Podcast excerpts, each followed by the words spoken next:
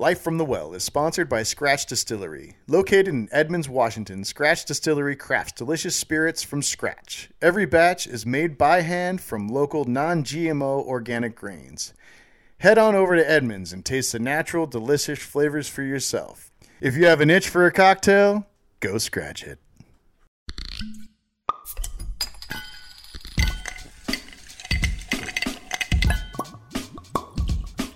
Welcome to Life from the Well. We're here to share our perspectives with stories from the service industry.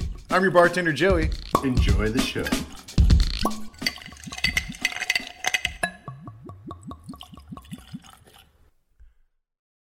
This episode from Life from the Well is served handcrafted by Barfly Mixology Gear, a line of essential tools for mixologists. live from the well. Bow, chicka, wow, wow. And welcome back to another episode of Life from the Well. Joining us today is uh, fellow bartender Kyton Blair. Uh, Kyton, welcome to the show. Oh, thanks for uh, having me here, Joe. Appreciate Hell yeah, it. man. Um, start off every show with a shot. So cheers to you and thanks for coming on. Kelly, Cheers. see you there. Gabe.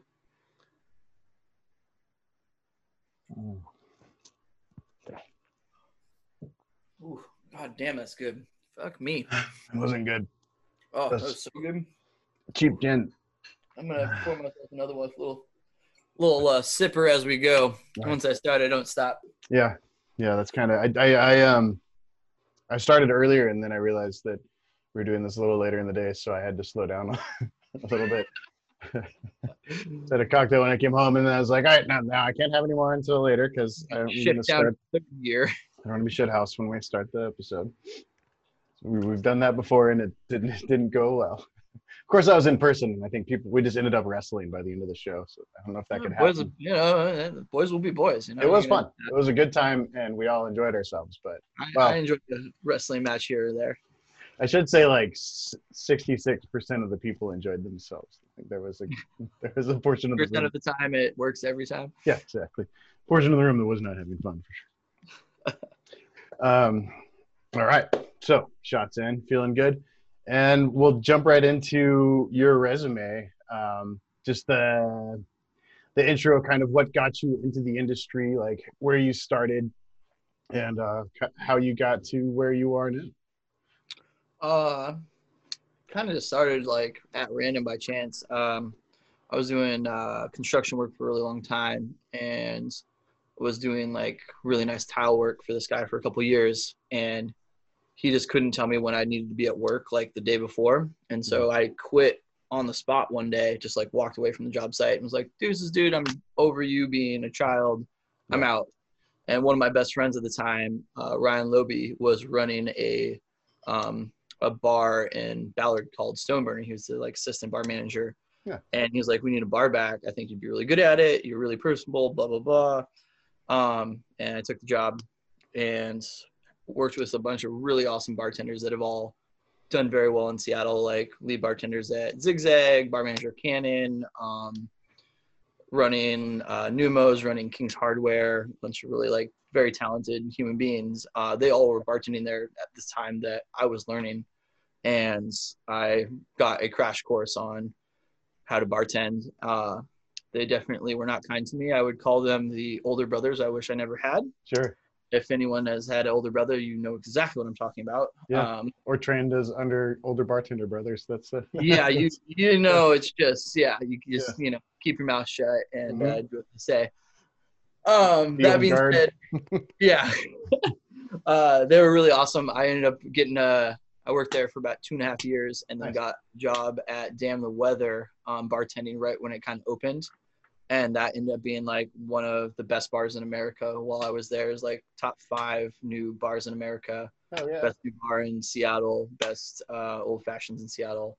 Bunch of accolades. Got written up in Playboy. Got written up in Time. Um, crazy stuff. Um, Awesome. And I learned kind of how to like bartend there uh, a little bit more, and then transitioned from there to like a full restaurant um, at Heartwood Provisions, which was downtown. It was like sister restaurant to the Met.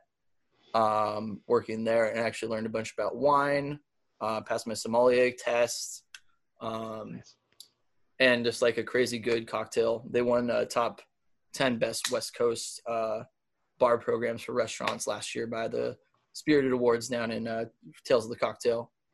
Um, and then this past year, I just opened up uh, Roquette, um, which is in Belltown, uh, with a um, bartender. His name's Eric Hakkinen.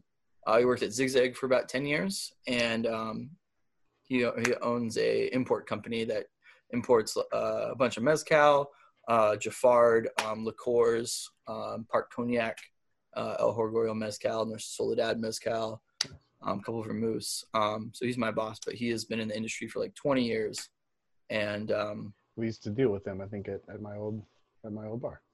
yeah, he's he's a really good guy. He's a fucking little rascal, and uh, so yeah, that's kind of where I'm at now. Um, super stoked on where Roquette was going. We we got nominated for like best new bar on the West Coast this year for the the Spirited Awards again. Um, and yeah, we were we were cruising. We were having a good time up until all of this kind of like came to a halt. Yeah, up until the Ours are pretty much like everything proof except for pandemic, apparently.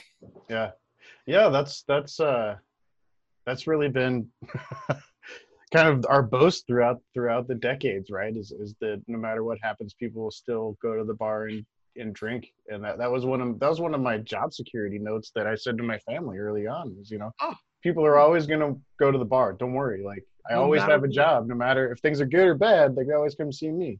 Times are good, people celebrate. Times are bad, people drink. It does it doesn't matter. It Mhm. just it's a constant, you know.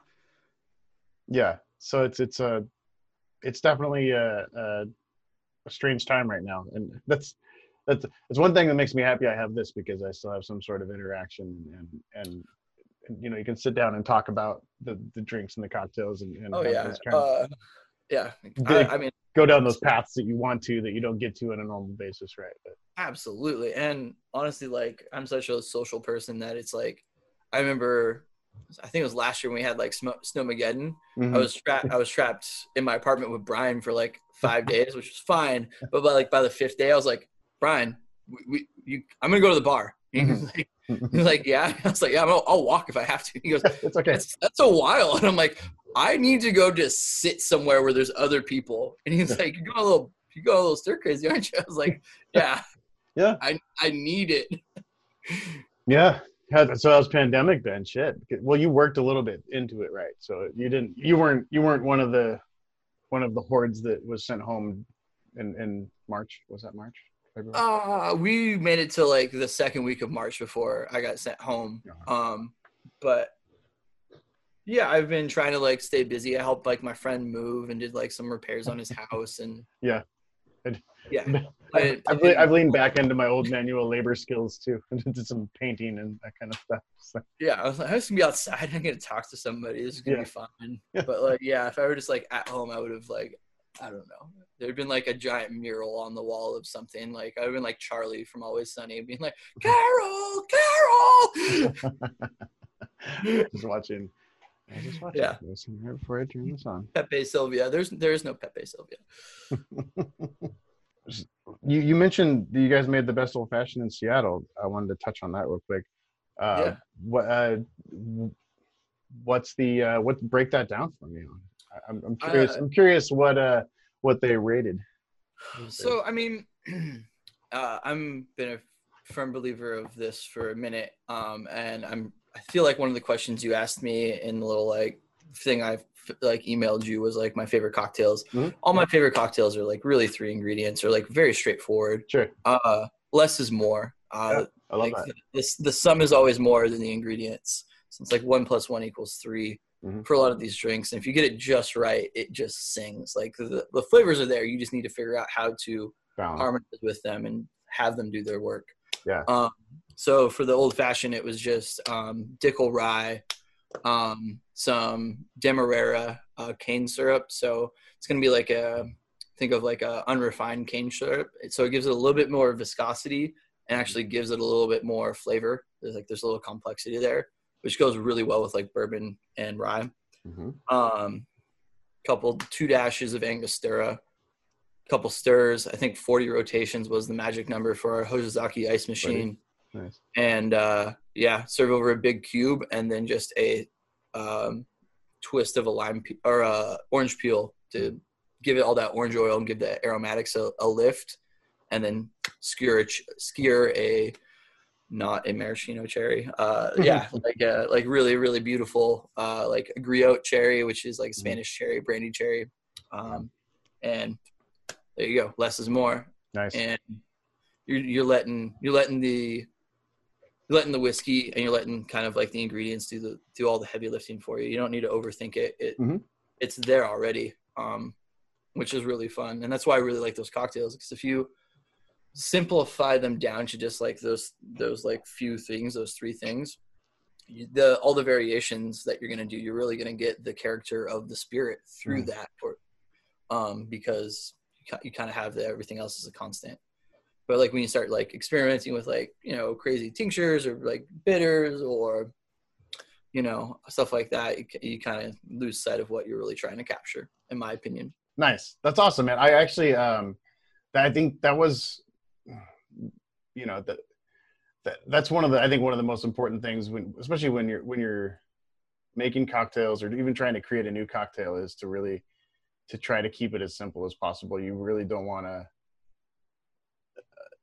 overcomplicate it or, you know, bring in too many flavors. You know, you want to build on the flavors that are already there. And just by using a couple simple things, you're adding volume and making something that, that highlights, you know, um, yeah, I love that. That's awesome. Makes it makes it easy and delicious, man. oh yeah, it's that's that's funny. that's cocktail that's cocktail creation 101, and I mean it should be because it's a because it's a man uh, or an old fashioned, and that's like, I mean it's that's the structure with which we build all the cocktails off of. Is, We don't need to reinvent the wheel, man. It's already been done. Like, Right. It's there. It works Yeah. for a reason. It's a classic for a reason. Like mm-hmm.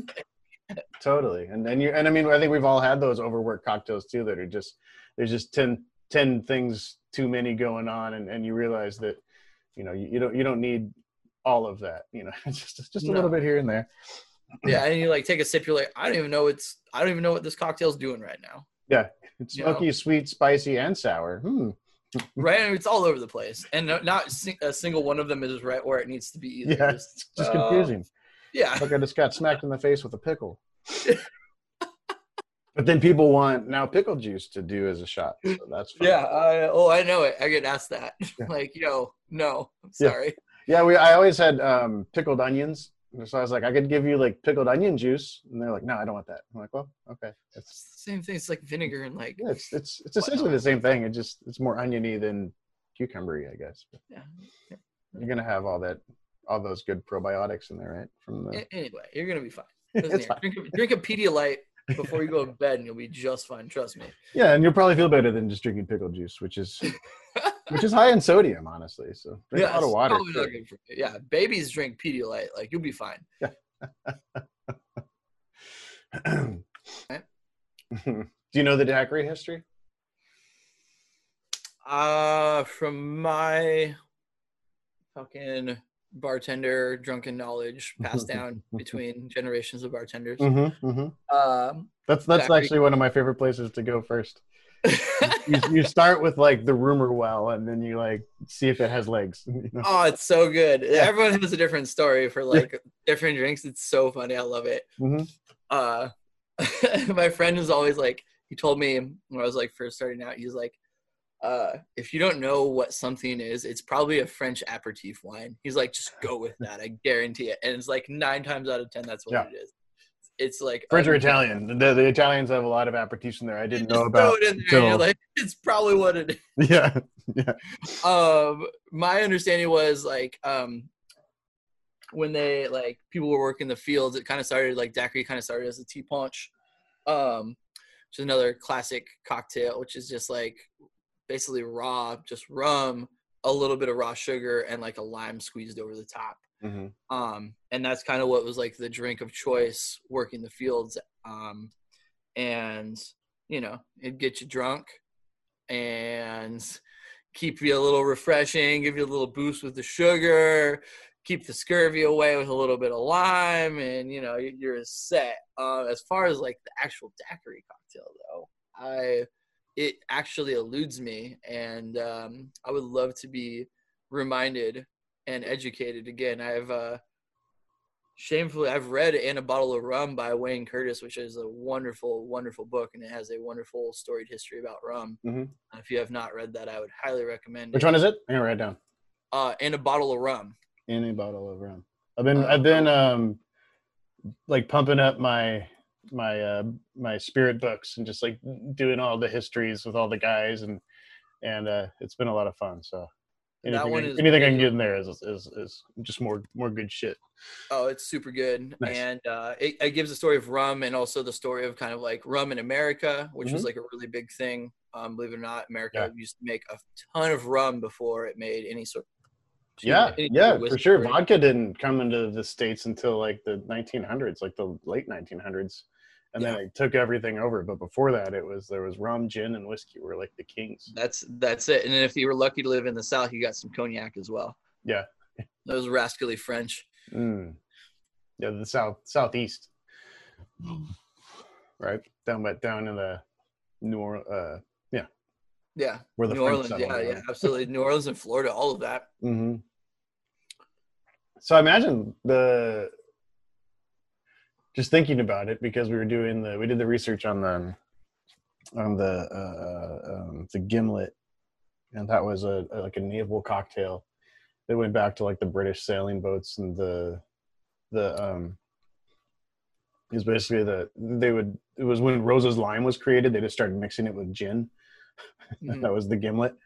Um because they they, they That's It- gotta be rough. yeah, yeah. Well, it was the origins of Rose's lime. They were just trying to preserve the limes, and so they added sugar essentially. And so they just had like this this sugary lime juice that they added gin to to cut it probably, and it was it was better. Yeah, to kind of like. and it was it was the naval strength gin too, so it was you know in the 100 114 plus proof. Um, that good. That good. Good. yeah. Yeah, so I, I imagine that there was some sort of daiquiri fashion on the boat too, with the because the on those old boats, gin was the officer's drink and then rum was the sailor's drink. Um, Absolutely. and so that's why you have naval strength in both categories. Um, also, I don't know if you delve into this, but I figured out like I figured out what like a tot was because Hmm. like they had like an allotment and you'd have like a tot in the morning, a tot for lunch, and a tot for dinner. oh yeah. Dude, a tot was like four and a half ounces. what? Imagine waking up on a ship, right? And you're like, all right, Alcoholics. get my just got the shakes if they don't get their tot. of boo- Well, exactly, and that's why like Mhm. they had to have stores of alcohol because if they ran out, like people would freak out. Yeah, But the imagine boat would just sink four, itself. four and a half ounces of like Navy strength gin first thing in the morning. So so that's so You're gonna be drunk the entire day. you're doing three of those a day. Yeah, Yeah, that's pretty. That's I mean that's how you stay drunk all day. That's that's how that's how you don't mutiny because you just can't yeah I can barely stand. Yeah, but you also probably keep the crews a little subdued because they're they're kind of lit and happy, and they have to keep coming back to you to get their drug, right? Exactly. Yeah, that's why they Mhm. couldn't never could run out of like booze at like out at sea because yeah, that's when mutinies happen. That's how you get pirates. Then they go get their own rum, exactly. then they go get their own rum. and then you can't control them once they make their own rum. No, uh, uh so daiquiri is the name of a beach and an iron mine near Santiago de Cuba. Ooh, and it's a word in Taino, T A I N O. I don't, I never say Okay. words right, but I I, I care. mhm. The Taino were indigenous people of the Caribbean, um, so that was so we're going back a ways.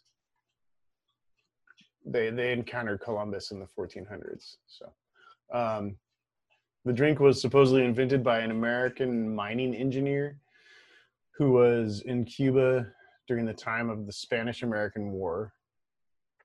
Uh, it's possible, it says, none of these drinks that, that go back more than 50 years have a concrete history. So, no, that's what makes it fun. yeah, yeah, but that, yeah, because it just gives us all stories to tell, right? Because Yeah. nobody, nobody really cares that much. Also, everyone was super drunk back in the day. I don't think people realize how much booze people back in like the, Mhm. the 18, 1900s drank, but it was like A lot. ridiculous. You know, the Queen of England has like three cocktails a day, and they're and they're like at least three ounces. I think it's like three three ounce cocktails a day. Yeah, So- she drinks like three martinis or something like that, Mhm. right? Yeah. Yeah, and she's like invincible. I think she's just lit all the time. She's just kind of. I don't know. Yeah. I mean, it's she's not. I mean, she's a little old lady, so that's a lot. Uh, the alcohol. She's just having a tea party all the time. She's just out there hanging out. We need to. Inter- we need to show her the benefits of marijuana. And she'd be Yeah, absolutely. She can be high noon all day. high tea. that's the fun stuff. Um, This says this says so it says the early 1900s. It looks like the origins for for kind of when it started spreading around. But then the basic recipe for daiquiri, here it goes, is also similar to the grog British sailors drank aboard ship from the 1780s as a means of preventing scurvy. By 19 by 1795, the Royal Navy daily grog ration contained rum, water, three quarters ounce of lemon or lime juice, and two ounces of sugar and this was a common drink across the Caribbean. And as soon as ice became available, this was included instead of the water. Fuck yeah. So there you go. That's fucking daiquiris, man. Yeah, they're They've been, delicious. they've been drank forever. and They've been keeping people alive for just as long. And anyone that's listening to this right now, I want I want you to perk up your ears because there is no slushy involved in any of these recipes. The next thing on the page here says frozen daiquiri. Damn it. Do you want to hear the history on the frozen daiquiri? It just says a wide variety of alcoholic mixed drinks made with finely pulverized ice are often called frozen daiquiri. Uh, it doesn't have a history. It just acknowledges it on the page. Sorry, it's there, but It's it's it's around. I think the best way, if you're gonna have a frozen daiquiri, is in like a slushy machine. But otherwise, the daiquiri on the rocks or served neat is uh, quite delightful. It's just it's just so crushable. It's just so And friendly. well, if we remember back to um, the Hemingway daiquiri, his his critique of the drink was that it was too sweet and needed more alcohol, and so so they doubled the rum and got rid of the sugar and added um, Luxardo for Maraschino. maraschino instead. Yeah. Um, and and that's a that just takes it to another level too, I guess, right? Pop it really does. It kick, kicks it up a notch. there. I mean, the Mhm. man was having like several of those a day, so you know.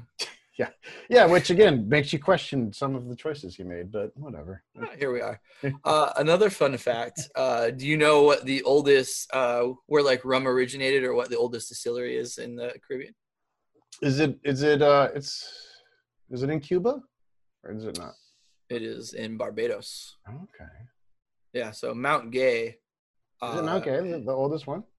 is argued to be the oldest one. They have the oldest surviving document, which is very funny because you know times in the Caribbean were you know iffy Yeah. all around the edges. Sure. And there's a lot of pirates and rum drinking and Mm-hmm.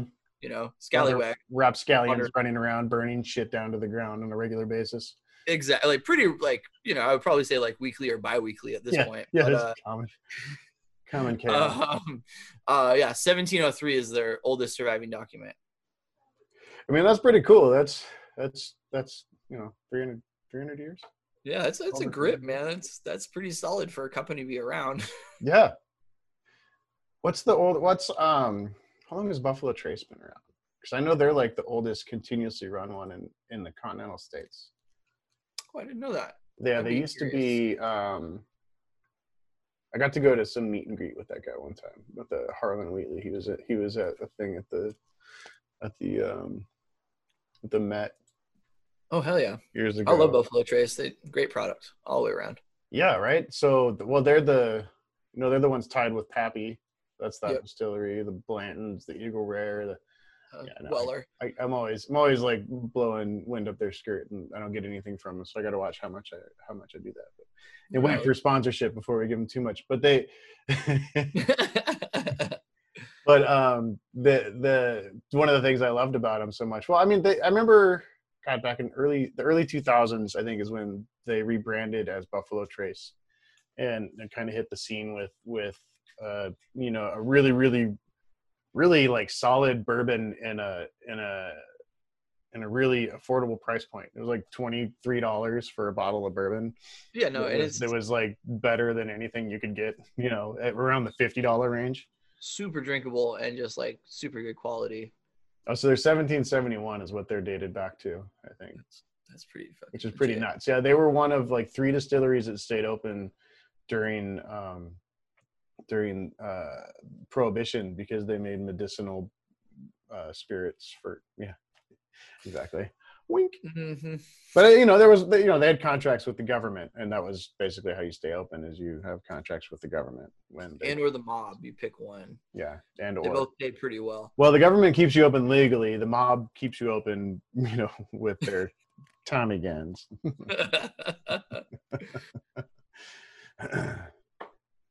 cool. All right, Now is where I would go make the cocktail, but actually, I'm gonna go make a cocktail.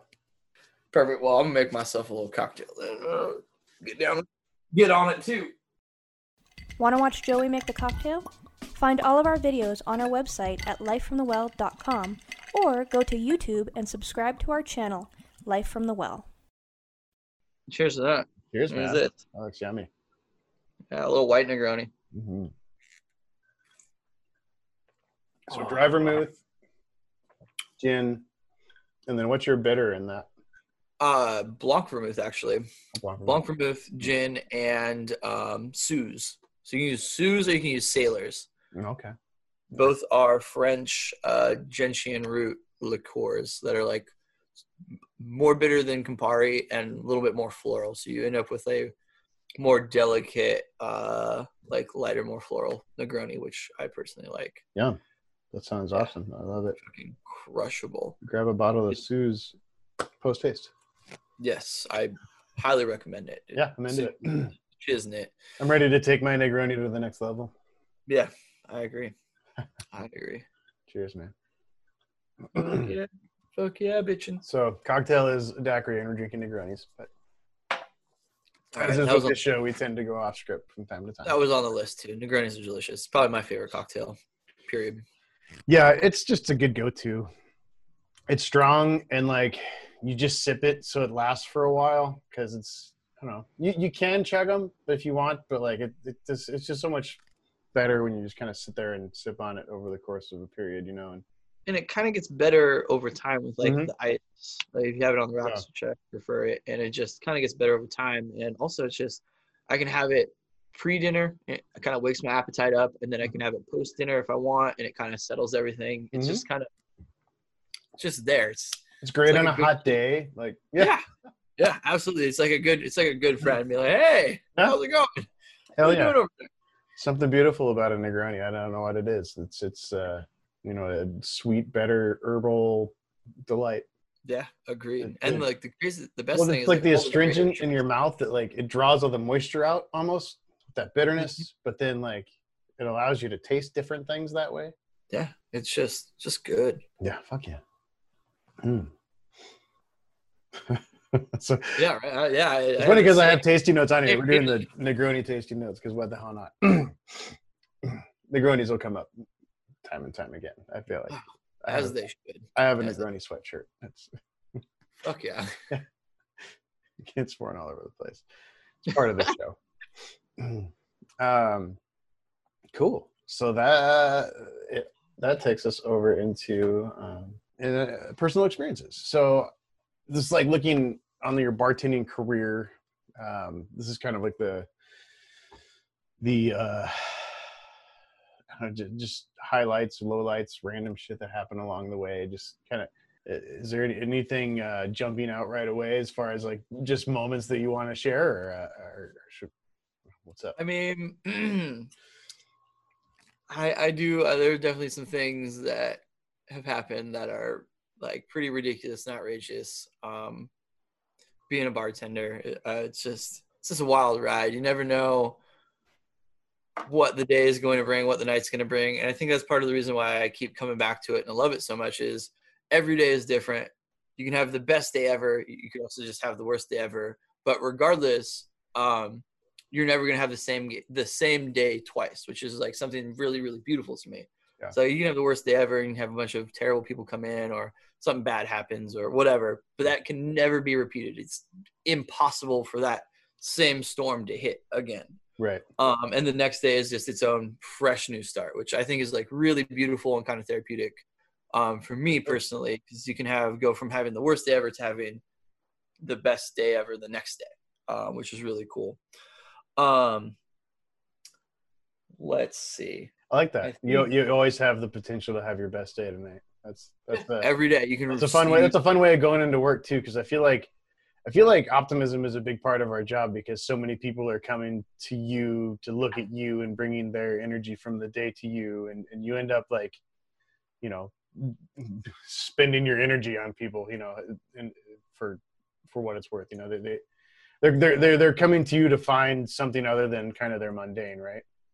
Yeah, and that, I mean that's what makes it fun. Like being able to like talk to different people, and you never know. People could be having the worst day, could be having the best day. You don't know. Yeah. You just don't know, and you don't know what you're gonna get either. And it just knowing that the next day will can, will be completely different than the day I just had, even if it was good or bad, is something kind of refreshing.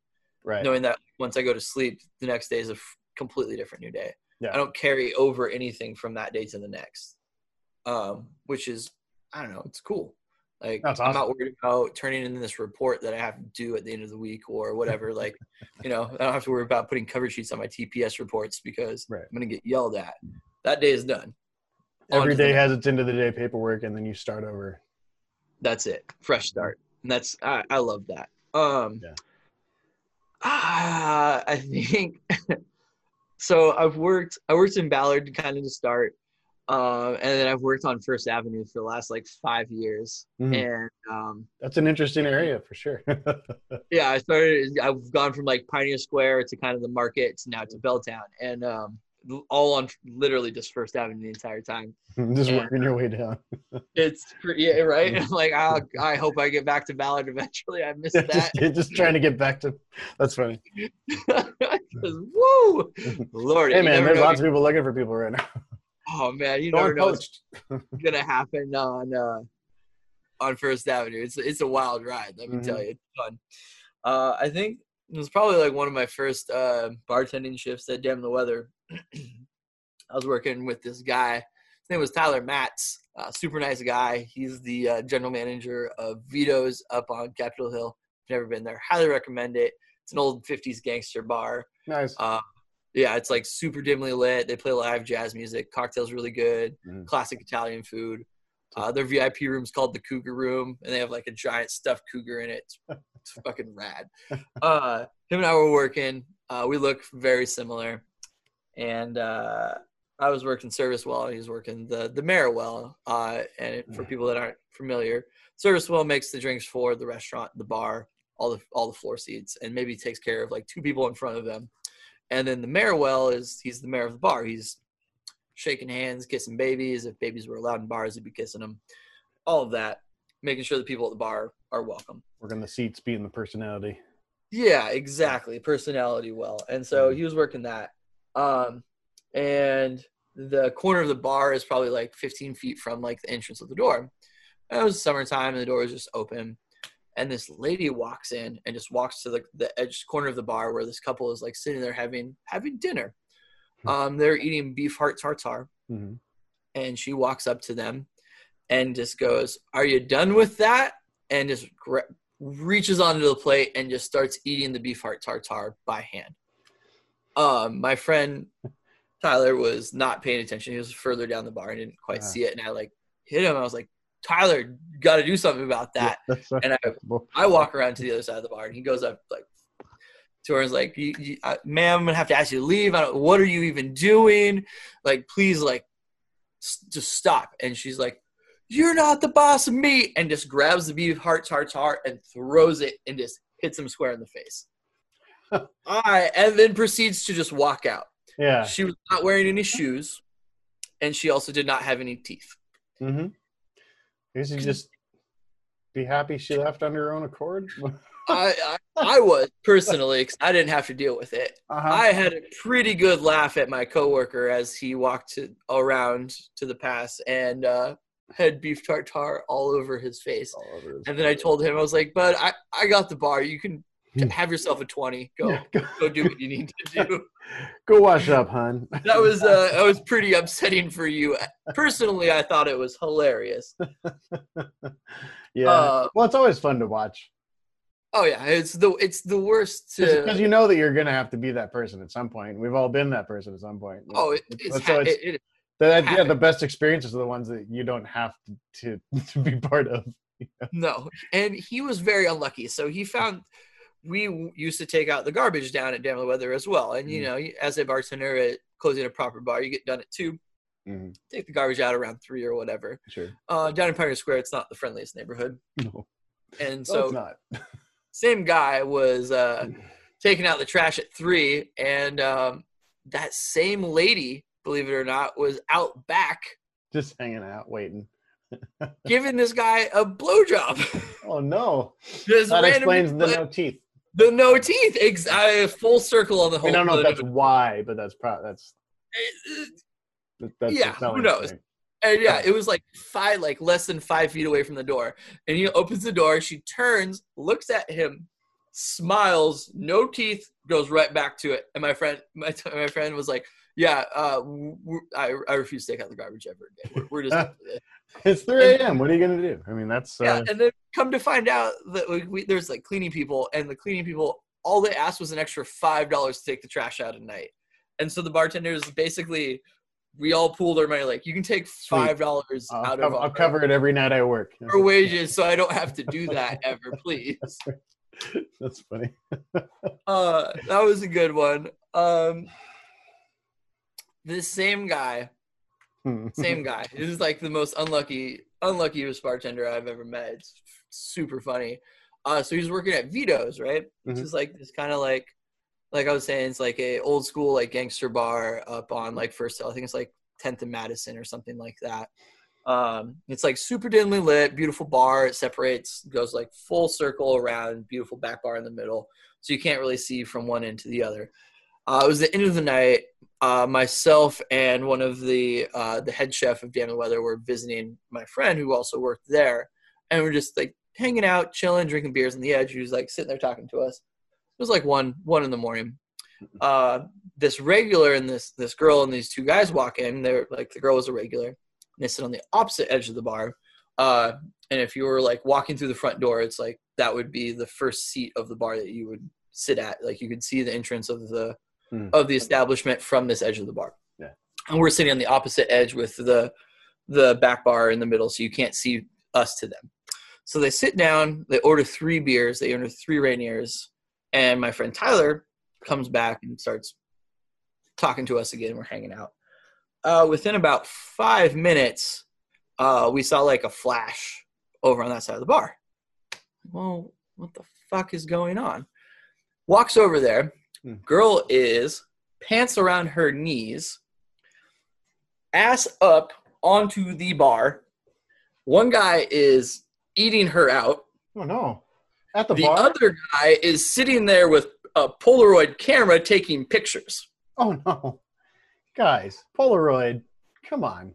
Amazing. My friend is, what are you doing? Like, you can't do that. Like, you can't just be naked on the bar. Also, like, that's the first thing people see when they walk in is just your ass and your, well, all of it.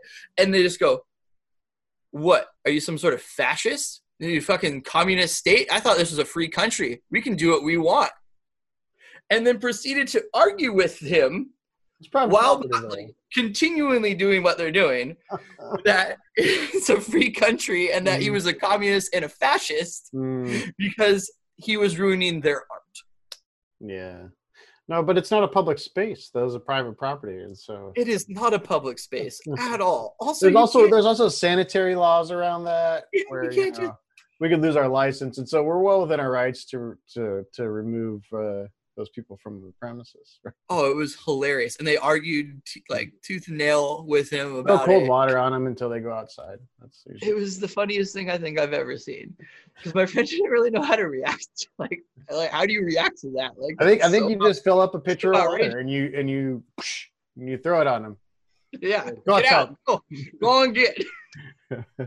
Go outside, and they say what? And you say go outside into the free world. This is private property.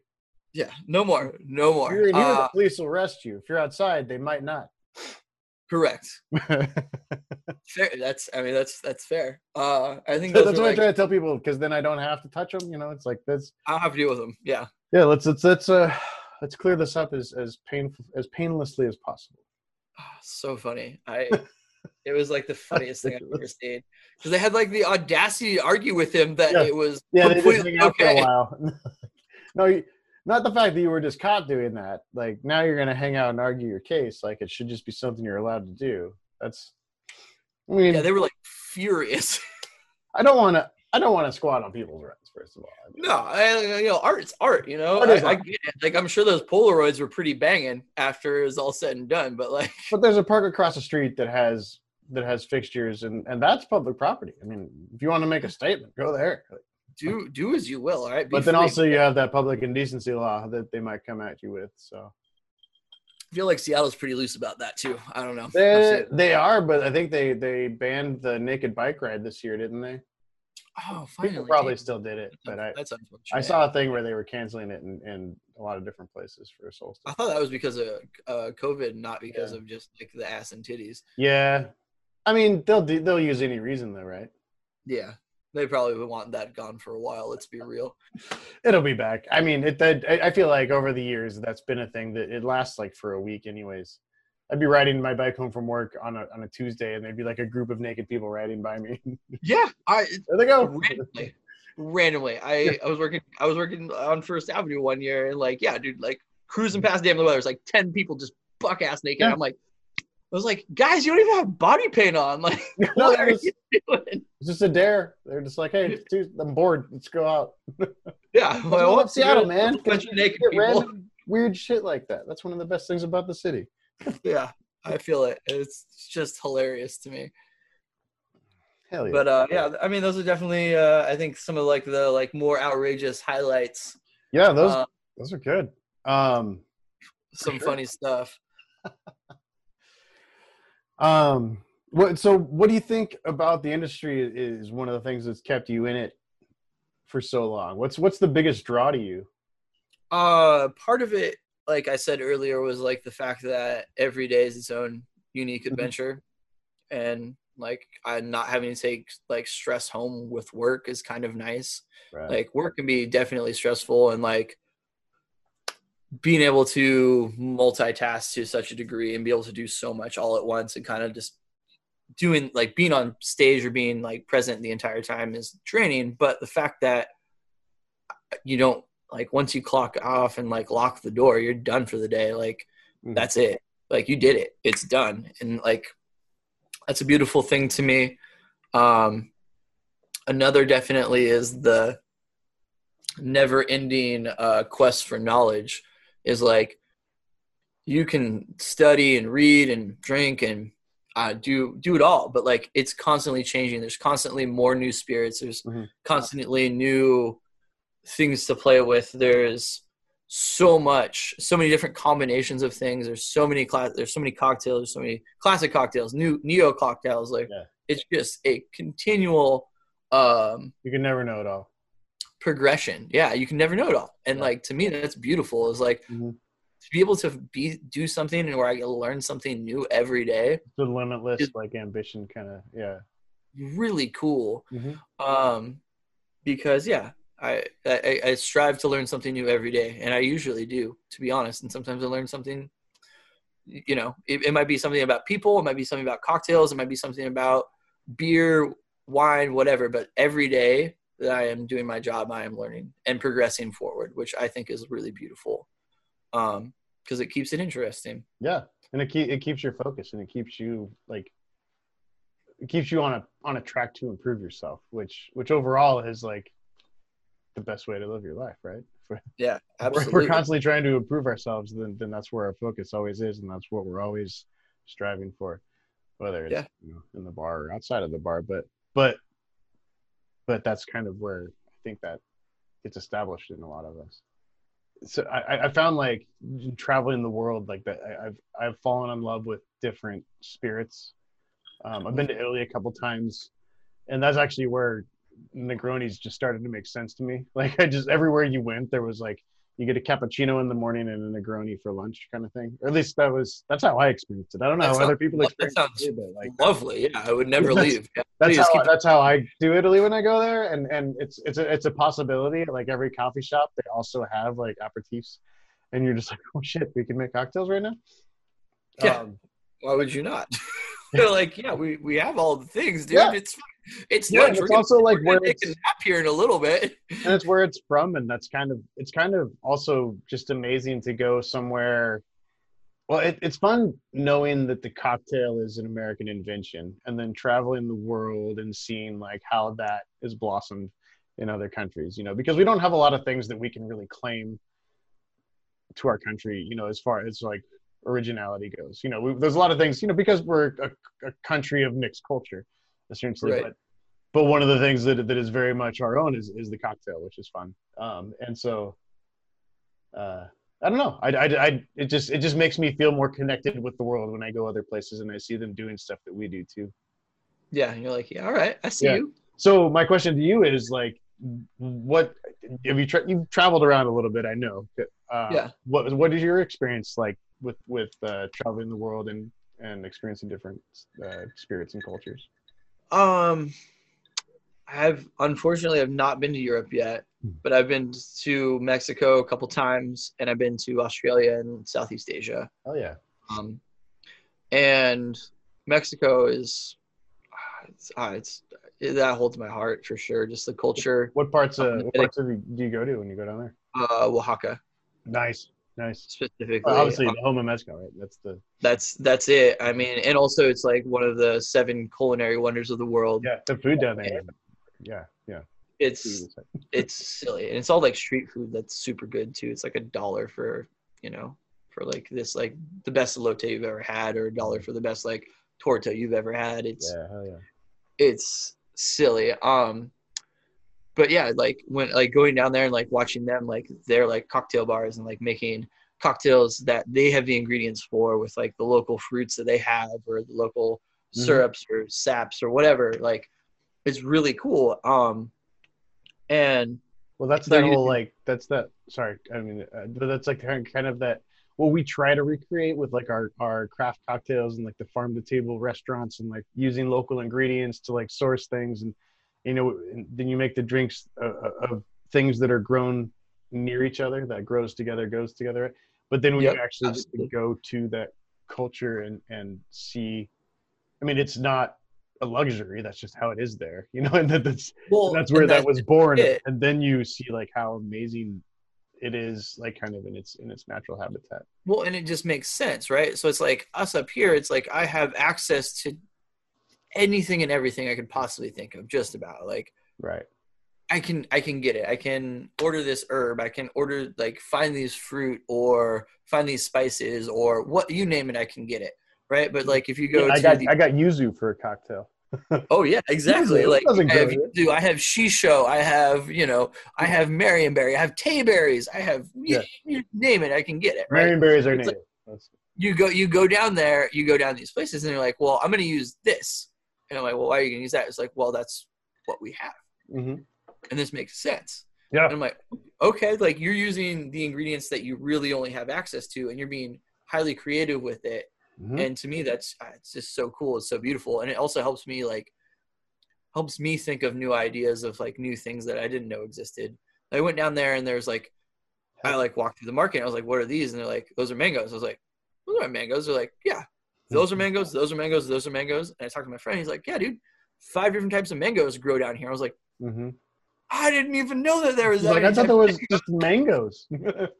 Oh, it was so they were so good, and they're like it was just a very different flavor than a, a Mhm. mango that I was familiar with, and I was like, oh my god, Yeah. like I, I don't know, like having that cocktail culture there and like seeing what people do with like things they have access to is just really cool, and that's and that's a really fun thing about traveling is like, oh, I never thought about that. I never knew that there's other types of mangoes. I never knew that like those spices would go so well together, but here we are, and that's you know that because that's how you guys have done things for this amount of time and Mhm. that's beautiful yeah spend Um, your, spend your life just doing this because it makes sense yeah Yeah. Nice. yeah it's it's uh it's it's i don't know it's it's really cool um and uh, i don't know i i love it and that goes back to the same thing of like just i don't know learning something new every day like it's a never ending journey of knowledge Mhm. know it, it allows you. It allows you the the ability to. I mean, I think it gives us a different lens with which to explore the world, right? because now now we go and I mean thanks thanks in part to to Bourdain and and, and his compatriots, but most you know I don't know I want to pay tribute where it's due. Yeah, like absolutely. The, the travel and, and just appreciation of culture and, and and how and I mean um and, and and and yeah just go into other places and and seeing what they eat and what they drink and and and realize you know realizing that a lot of it is is as different as it, as it is that there's so many similarities across the board because you know the, the human palate is the same just depends on what grows locally that you learn to like but yeah i don't know i, I think i think that it's it's uh it's just it's this different era that we're in and i love i love every bit of it like Oh, it's it's not. ability to, to to go around and and and connect that way i guess Yeah, I mean, it's beautiful. Like you can, you know, hop on a plane and be halfway across the world if you want, and you can also, or you can also have those herbs sent to you if you want. Like the amount, I, I like talk to people all the time. And like, "Why do you think cocktail culture has taken off?" I'm like, "Well, part of it is like the creativity of the people that are in the field." And the other part of it is the ac- the uh, like almost unlimited access we have to all these different things now for sure right? Where it's like same with chefs. Like never before could you get stuff from like you know Peru and France, Yeah. and combine those together or something sure. like that. Or, For you know, sure. like I mean, I remember working in bars where that was that was a very common thing. Someone would order a drink, you'd look in the book, the book. You wouldn't look online, you'd look in the book, you know, right, and you'd Yeah. be like, I don't have these ingredients. I'm sorry, I can't make that one, you know. right, And so, like, honestly, that's kind of one thing I love about the podcast is because like whenever I make a cocktail, I have like time to prepare for it. So there's no drink I can't make. And so then we actually have the ability to I get to, I get to make like drinks that I've never made before, but I've heard of a million times because I never had, you know, whatever random one-off weird shit there was. hmm Um, but yeah, that's also what makes like this current day and age, I think, really awesome because we, uh, it's, I mean, it's beautiful, right? to- Yeah, like this, Yeah. the sky is the limit. Your your imagination and your palette and your creativity is the limit of what you want to create, right? Mhm. I think that's, I mean, that's really cool. You can just, I mean, you can just get so wild and weird with it, where it's like, you know what tastes really, really good together? Calvados and Anejo tequila.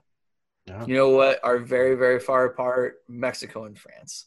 But those two, you know, those two very unique spirits go very well together. And, you know, who who knew? Mhm. Who knew? But you know, it's just like making those weird connections and having the ability to like play off that in this day and age makes it like it's fun. Yeah. Yeah totally right because there's the other side of that grows together goes together right and there's the there's just finding flavors that are completely contrary to one another but somehow complement each other too and that's how we end Yeah. up with weird things like the negroni or the reuben sandwich you know no, nobody ever thought to put corned beef and sauerkraut together that doesn't No. sound good to me but no, they probably that's all they had. Yeah, but you have it and the flavors in your mouth and you're like holy shit what happened this is good that works somehow, some way. Here we are. Huh. Um, one of one of the cocktails that I think is is like just looking on paper, you're like, this is gonna suck. Like, who made this? They need to be slapped in the face. Should just be erased. Like, how dare you? Uh, is arsenic and old lace. Oh yeah, I used to I used to have that on a cocktail menu at a place I worked with the the creme de violet. De violet and absinthe. Like, what are you? That sounds just. It's just not. They're not going to be buddies. Well, it's And funny because the drink's named after the movie. Have you seen the movie? uh, uh So the movie's an old Cary Grant movie from from the fifties or sixties or whenever he was alive. Uh-huh. Um, and he he essentially like he was this dude who lived with his two aunts, or he just had two elderly aunts. I don't know if he lived with them, but he had just like gotten married and he was coming to stay with his aunts. And these two aunts ran a B and B. And uh, whenever they would have like a, a traveling salesman, like a lonely one who didn't have a family or something, they would just murder him. And they would be like, "Oh, we're saving him because because he didn't have a happy life, so we we saved him from a life of sorrow." And then they would bury him under the house. Um, and that was the movie. They would poison their victims with arsenic in their tea. They would put arsenic in the tea, and they would drink and they would die. And then they Mhm. had this this brother who um, was mentally hand- handicapped in one way or another, and he thought he was Theodore Roosevelt, and so he was digging the Panama Canal. Um, that was what he was doing in his mind, but he was digging Yeah. graves under the house. Digging graves for So them. Oh my dig- god. They would tell him to go dig. They, they would they would manipulate their mentally handicapped brother to, to go dig graves for the lonely salesman that they were murdering, um, in in an attempt to make the world a better place. Wow. And that's Yeah, it's that a really crazy from? movie, but it's Jesus Christ. got some good. It's got some good moments, and they named a drink after it. Uh, That's nuts. yeah, called arsenic and old lace, and that's Well, that drink is absolutely delicious. And it's basically like, a gin martini with like floral, like the violet essence, right? Is there Yeah, it too? and absinthe, yeah, yeah, like a fair amount of absinthe and a fair amount of creme de violet. And Yeah, it's like, like, a quarter ounce or so. yeah, I was like, Mhm. there's no way this is gonna taste good. And I like tasted, I was like, that's delicious. Delightful. It shouldn't taste like, it, but it, it's named after poison, but it tastes like I don't know, not poison. Well, I don't know. Maybe poison tastes good. Maybe It's like poison. I, don't know. poison. I, don't know. I haven't tasted poison. I couldn't tell you. But, I mean, po- poison can have many tastes. I, it's not a. It's not like you- it's beef. You know, it's Who knows? Could taste like chicken. I don't know. who, know, who knows what. Alligator tastes like chicken. Who knew? There's a lot of things that are, are supposed to taste like chicken. I think. Yeah. I You know what I wish didn't, you know what I wish didn't taste like from the home chicken? Hmm? Chicken. I had squirrel one time, and people were saying, "Were like, does it taste like chicken?" I was like, "No, I think it tasted like squirrel. Like I'd never had anything that tasted like this before." Yeah, no, I know what chicken tastes like. Too, tell you. Texture, texture similar to chicken, sure, but uh, the flavor was very unique.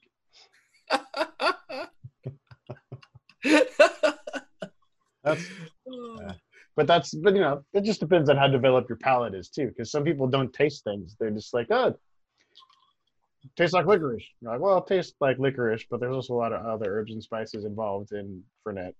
right. So, oh, okay, I have a question for you. So, I've thought about this a lot personally. Uh, do you like being a bartender and working in restaurants and Mm. bars and whatnot?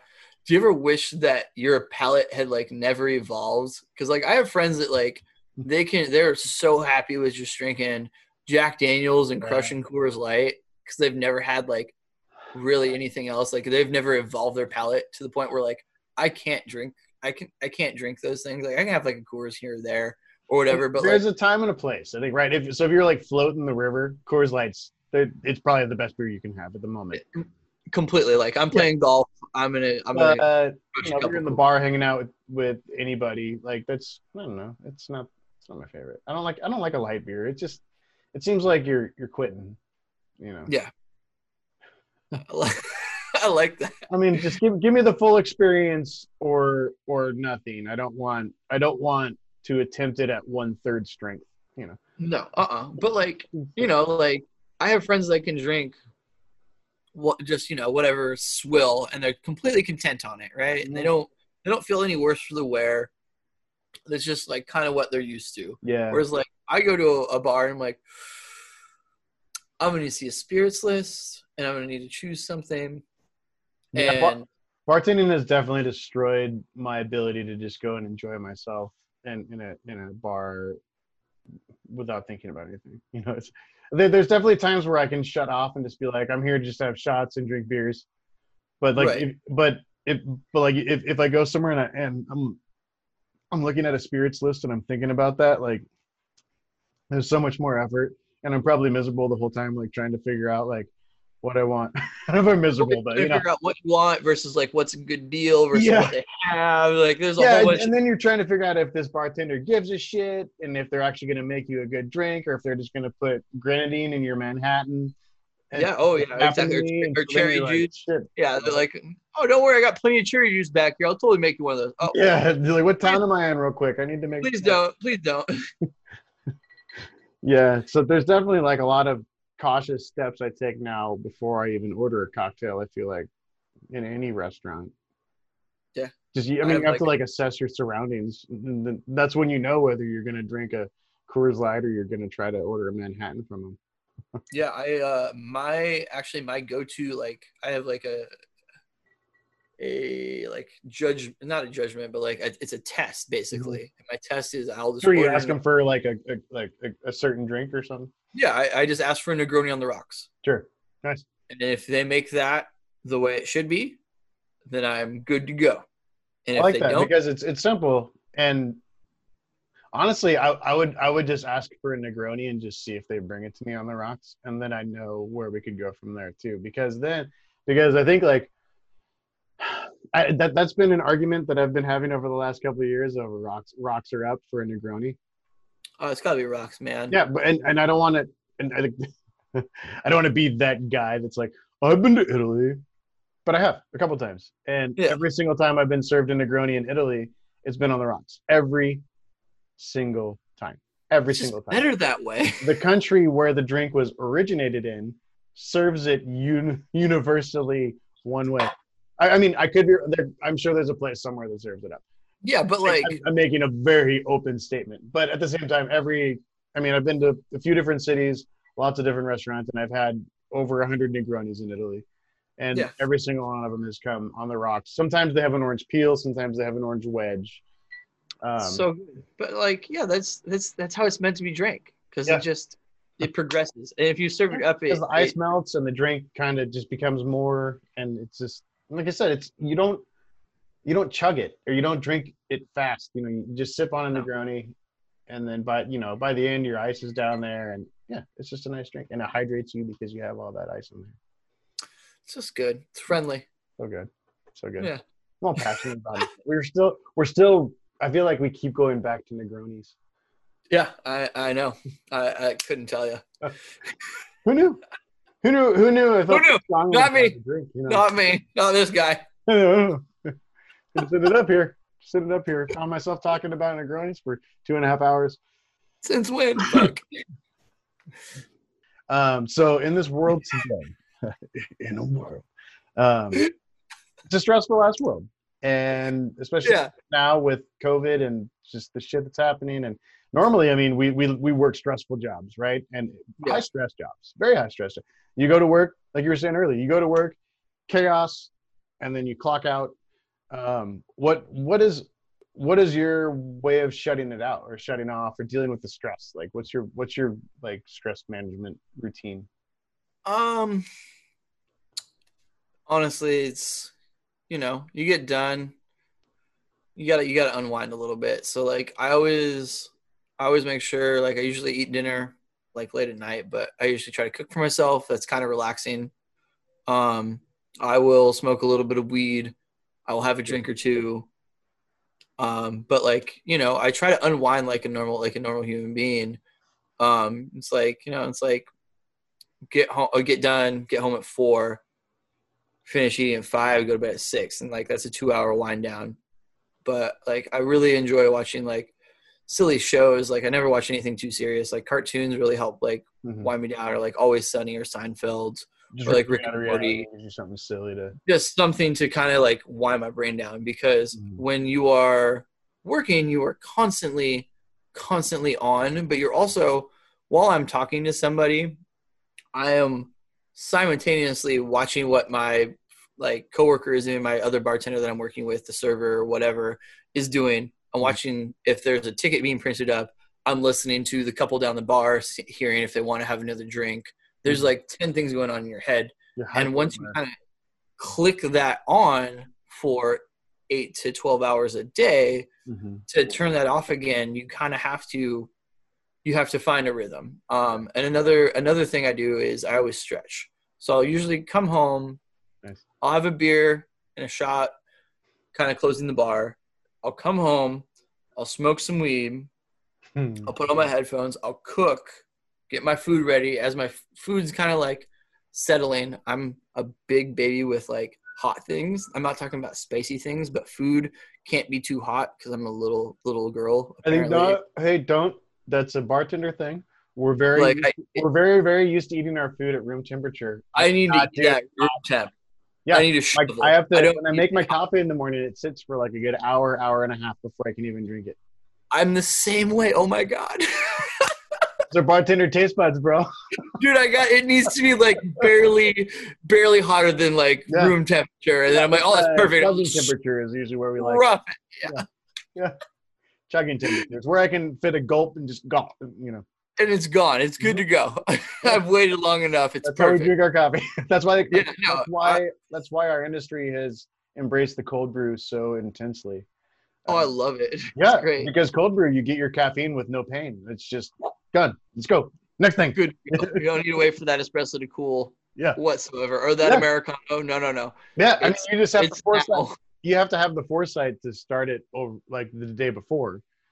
You know, Yeah. it's it's not an immediate process, but like if you have if you have the ability to plan your coffee out twelve to twenty four hours ahead of time, you can get some pretty dope ass cold brew that will that will wake you up just as good, if not more, than that espresso shot.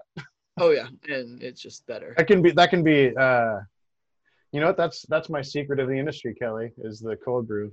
Or I- that can be just we have we have our secret of the industry category where, where we give a recommendation out. And then I think uh I think I, I second that. if if, if, if you don't like hot shit here here hot Here, here. temperature wise. I love spice and that's the thing. I love spicy stuff too. I love I hot stuff. Yeah, like hot sauce, fine. Oh. I'll go for it. But like oh hot, nuts on spice. Like yeah, habanero. hot food.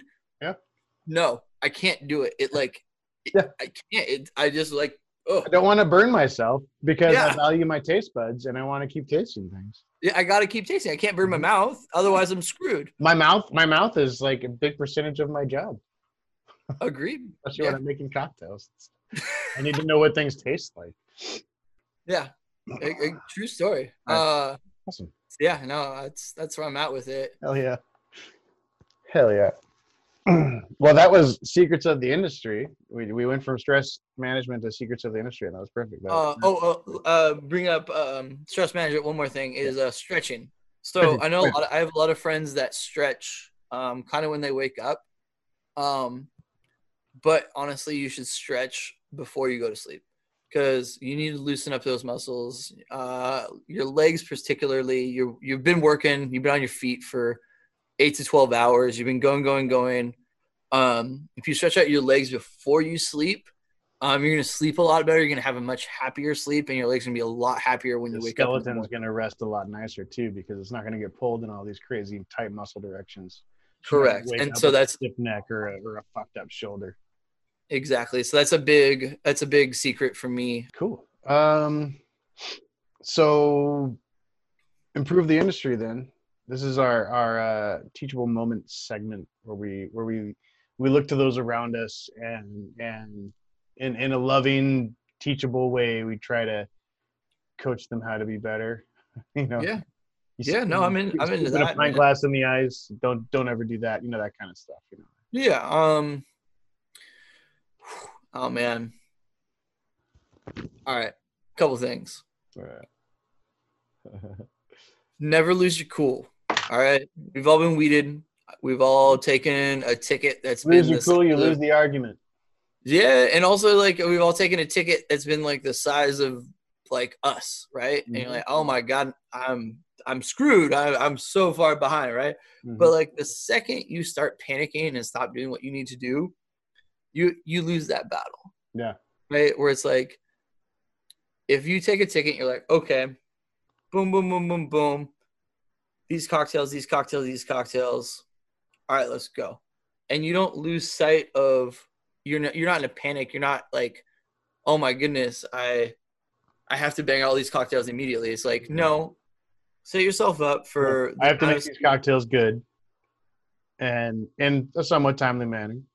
Yes, and just don't panic because the Mhm. second you start speeding yourself up and kind of rattling yourself for stuff, that's when you start making mistakes and you get further behind.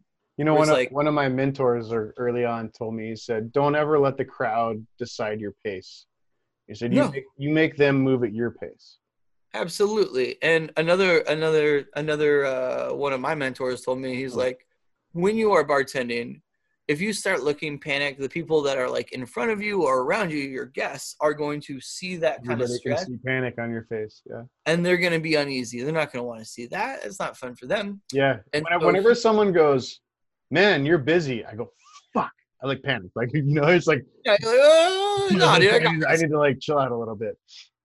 Uh, also, pro tip for free: if you can engage the guests in front of you or the people around you, so it kind of Yeah. takes your mind off of it, so you can actually kind of like Well, you create it. You make a doing it. show out of it at that point, right? Yeah, exactly. And it doesn't seem like you're super busy or stressed out because you're Mhm. still talking, you're being Yeah. jovial, you're having a good time, but in reality, you're really going for it. And my friend called this, he's like, he's like, Have you ever seen a duck swim? hmm And I was like, Yeah, I've seen ducks swim. He goes, Yeah, so they just kind of bob, right? And he goes, you know, depending on how like big the the the the the current is or the wave is, they just kind of bob. He was like, no matter what, they're just kind of above it. But you know what their feet are doing? Just going nuts. Constantly going. like, They're always just moving. be, Yeah. just be a, a, a duck bobbing on a river or a Mhm. buck or a duck bobbing on a lake. He's like, The just- the the sim- the semblance of calm while while at the same time kicking ass. Exactly. And Mhm. he was like, really, if you can strive for that, then like you you're really truly getting it, you know. And I think that was a a, a really uh, a beautiful thing for me.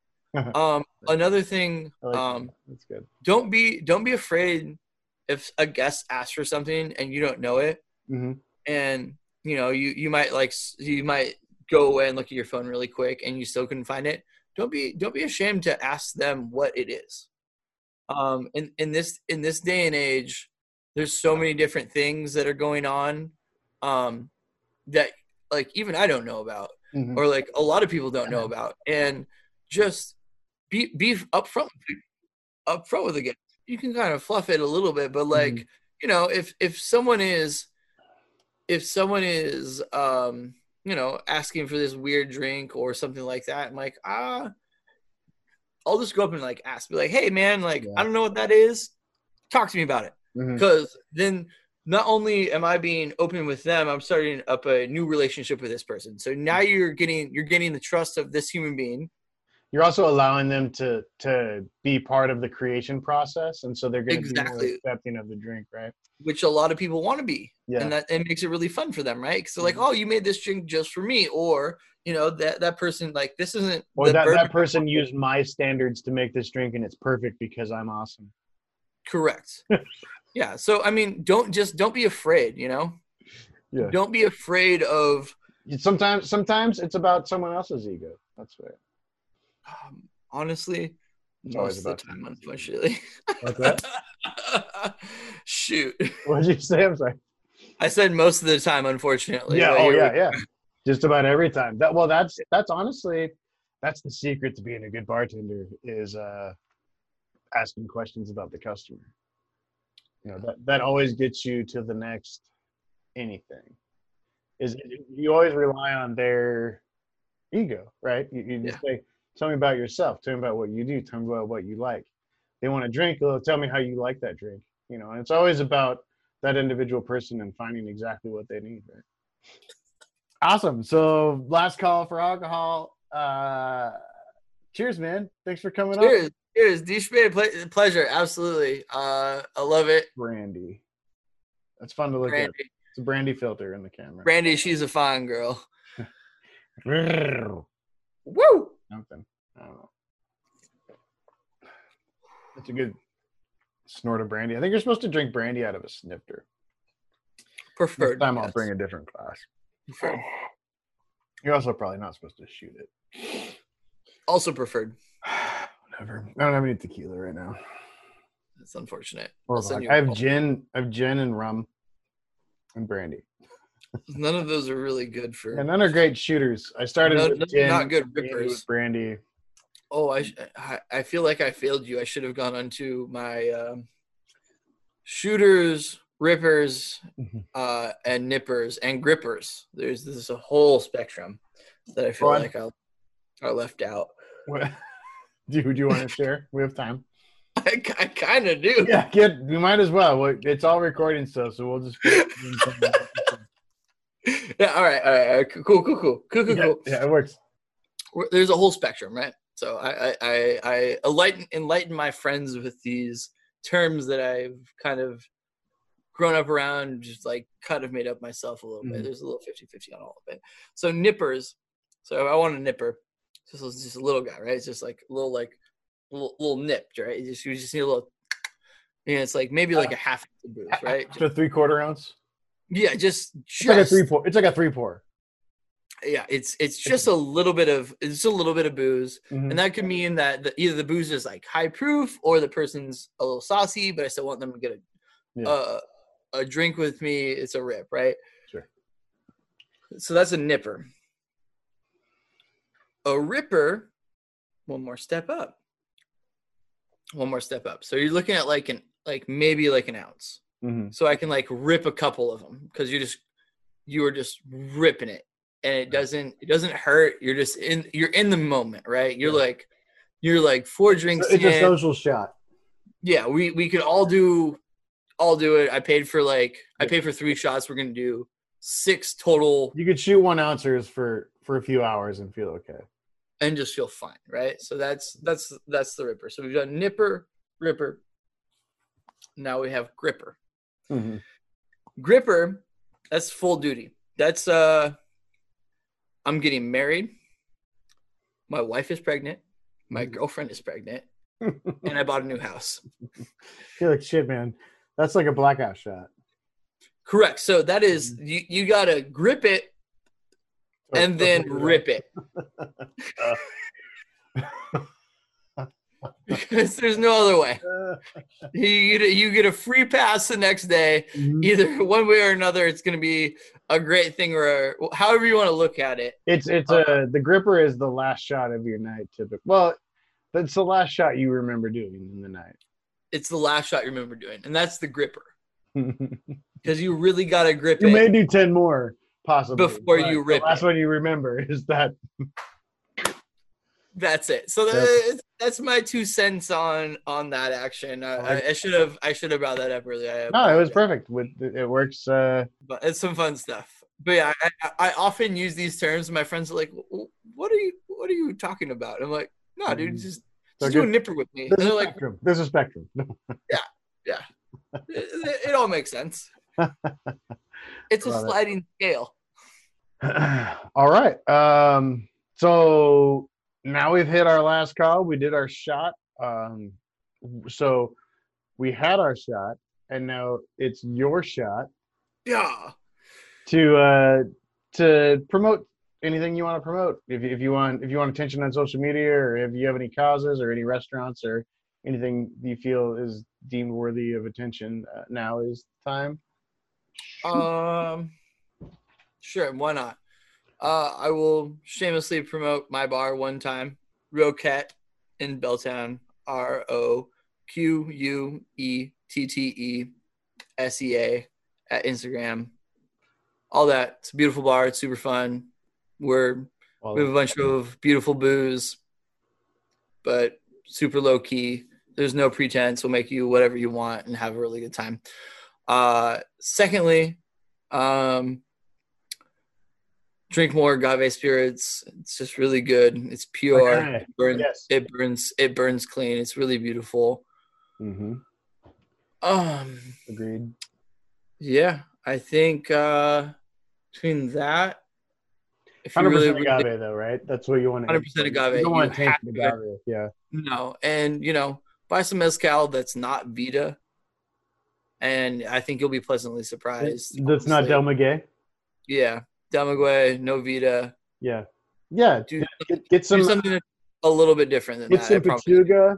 Uh, if you find some pechuga, it's going to be nice.